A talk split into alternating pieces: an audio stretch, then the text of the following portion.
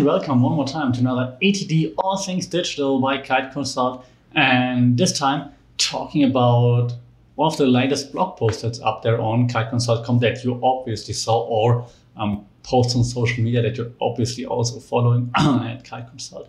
Um, and I decided to make a video about this because I simply really enjoyed writing that article and actually thinking about it. So I thought maybe so talking about it opens up even more possibilities in how to how to approach things and how just to look at the topic. And the topic was um, seven things the digital strategists, marketers can learn from Joe Rogan. And Joe Rogan obviously is the number one household name in all things podcasting right now.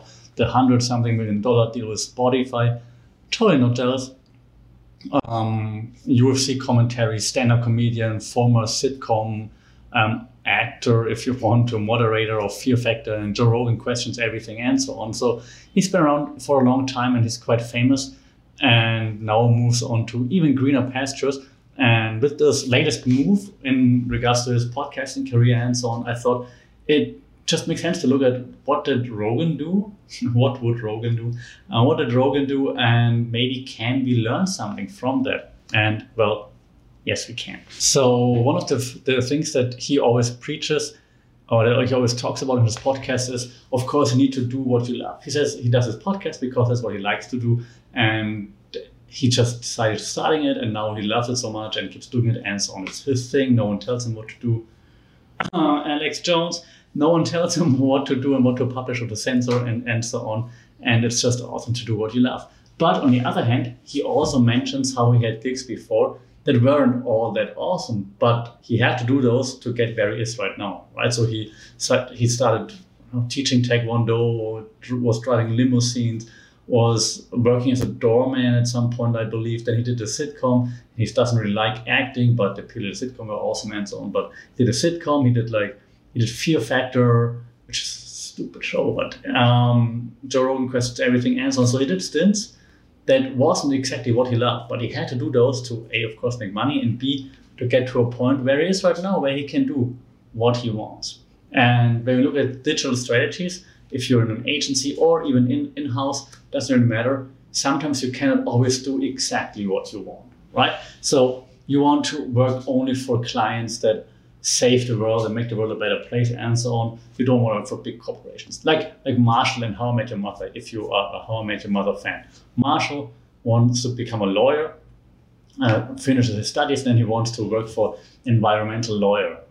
But he also needs to make money to support his family, wife is pregnant, and buys a lot of stuff. Um, so he needs to make this decision to maybe first work for a bigger company to make some money there and then he could go on to greener pastures and save the world, what he then later does as a, as a judge. So sometimes we have to work for clients that shouldn't be evil, of course. So if you really think it's a bad product or whatever, you should not work for that, but it might not be the dream client. And you still need to make it work.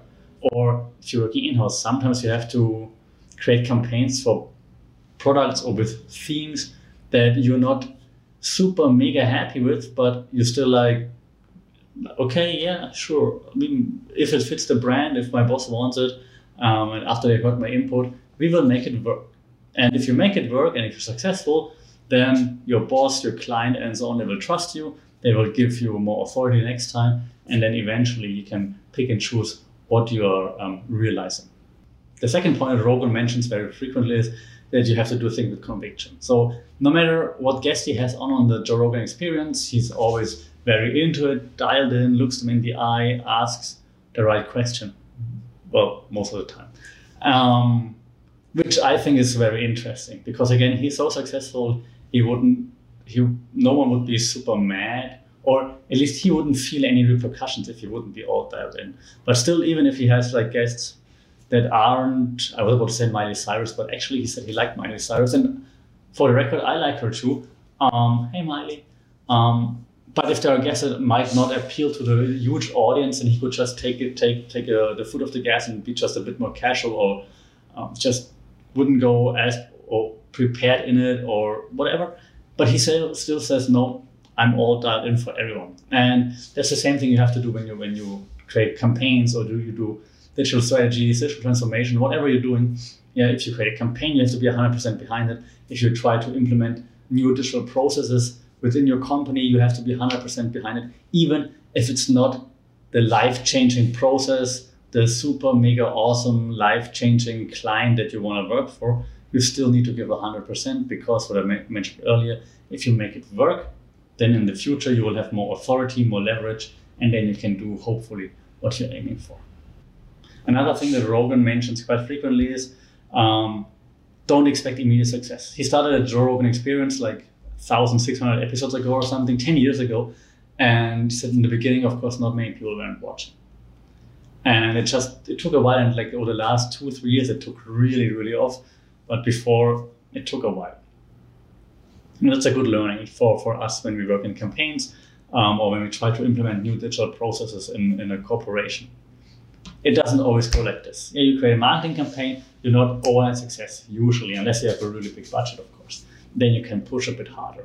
If you're implementing new processes in, in your in your old school company and you want to push the digital transformation forward, but you have to fight, so to speak, against those old processes. You try to have to convert them and make them work, make the transition smooth. That doesn't work overnight. That takes forever at points. So this is then when you cannot lose faith. You need to keep faith in what you're doing, believe in yourself. Now I sound like a TEDx speaker, um, and then things will work out eventually if you keep doing it.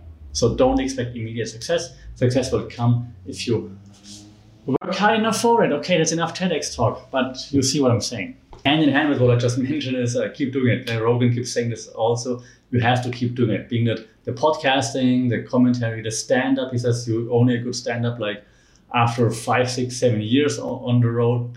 Uh, everything else before doesn't really count. Um, in jiu-jitsu, what he always mentioned, you have to just keep doing it and keep grinding it and go there every day to get better and better and better.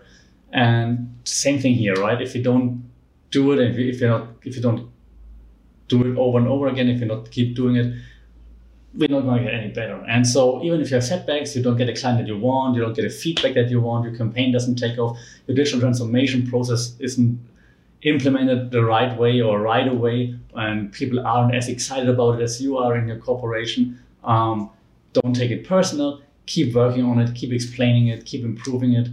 That's the only way that you get better. And that's very simple, it's not rocket science but it's just uh, something that you sometimes have to repeat to yourself and think about like oh yeah that's true. That makes sense. I'm gonna keep going now. One of my favorite things that rogan says is uh, the part about feedback. He always tells his guest man you can't listen to what people on twitter are saying about you. And that sounds a bit arrogant but it does make sense from a celebrity point of view. So many haters out there people just commenting and so on. That doesn't mean that he's not listening to, to, to feedback at all though right um, for example, he had Jack Dorsey on, the CEO of Twitter, and then the question that he asked the first time around weren't that great, that deep, didn't really ask the questions that the audience wanted to hear.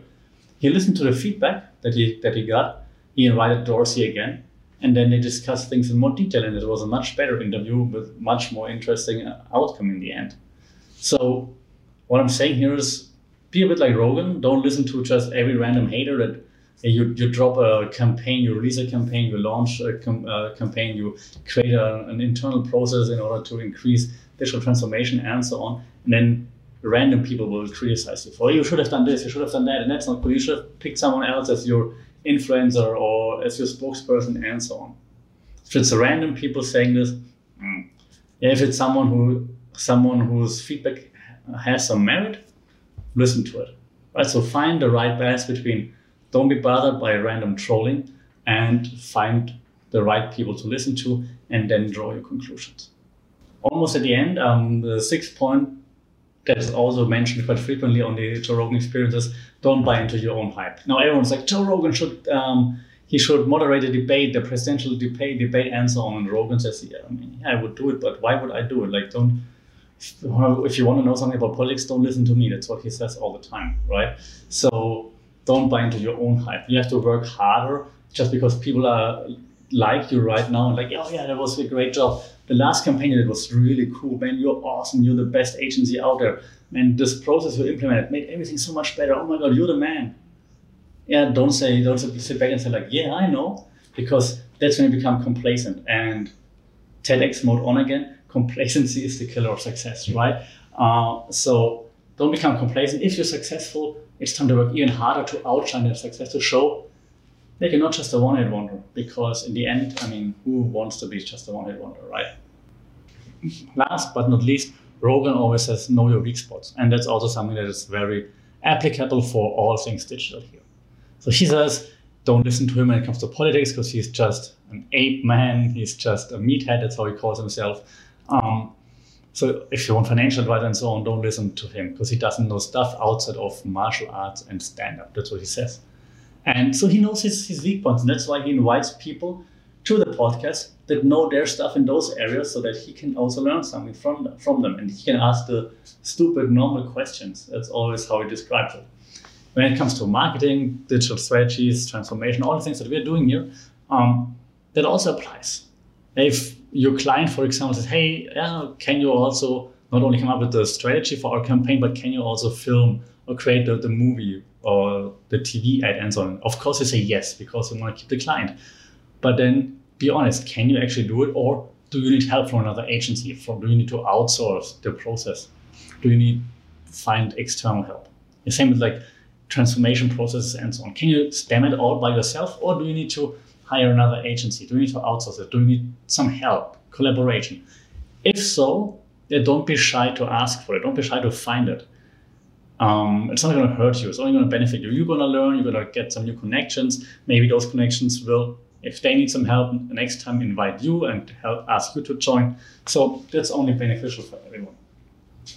If you would try to do it all by yourself, uh, maybe it would suck at the end, and then no one's going to be happy right? So know your weak spots. Know, okay, production might not be our strong suit right now. We don't have the personnel for that. We're to find another company, another agency to work together with us on this project. And then next time, if they need someone with your specific skill set, um, they're gonna they're gonna ask you and invite you over. So know your weak spots. Don't be afraid to collaborate.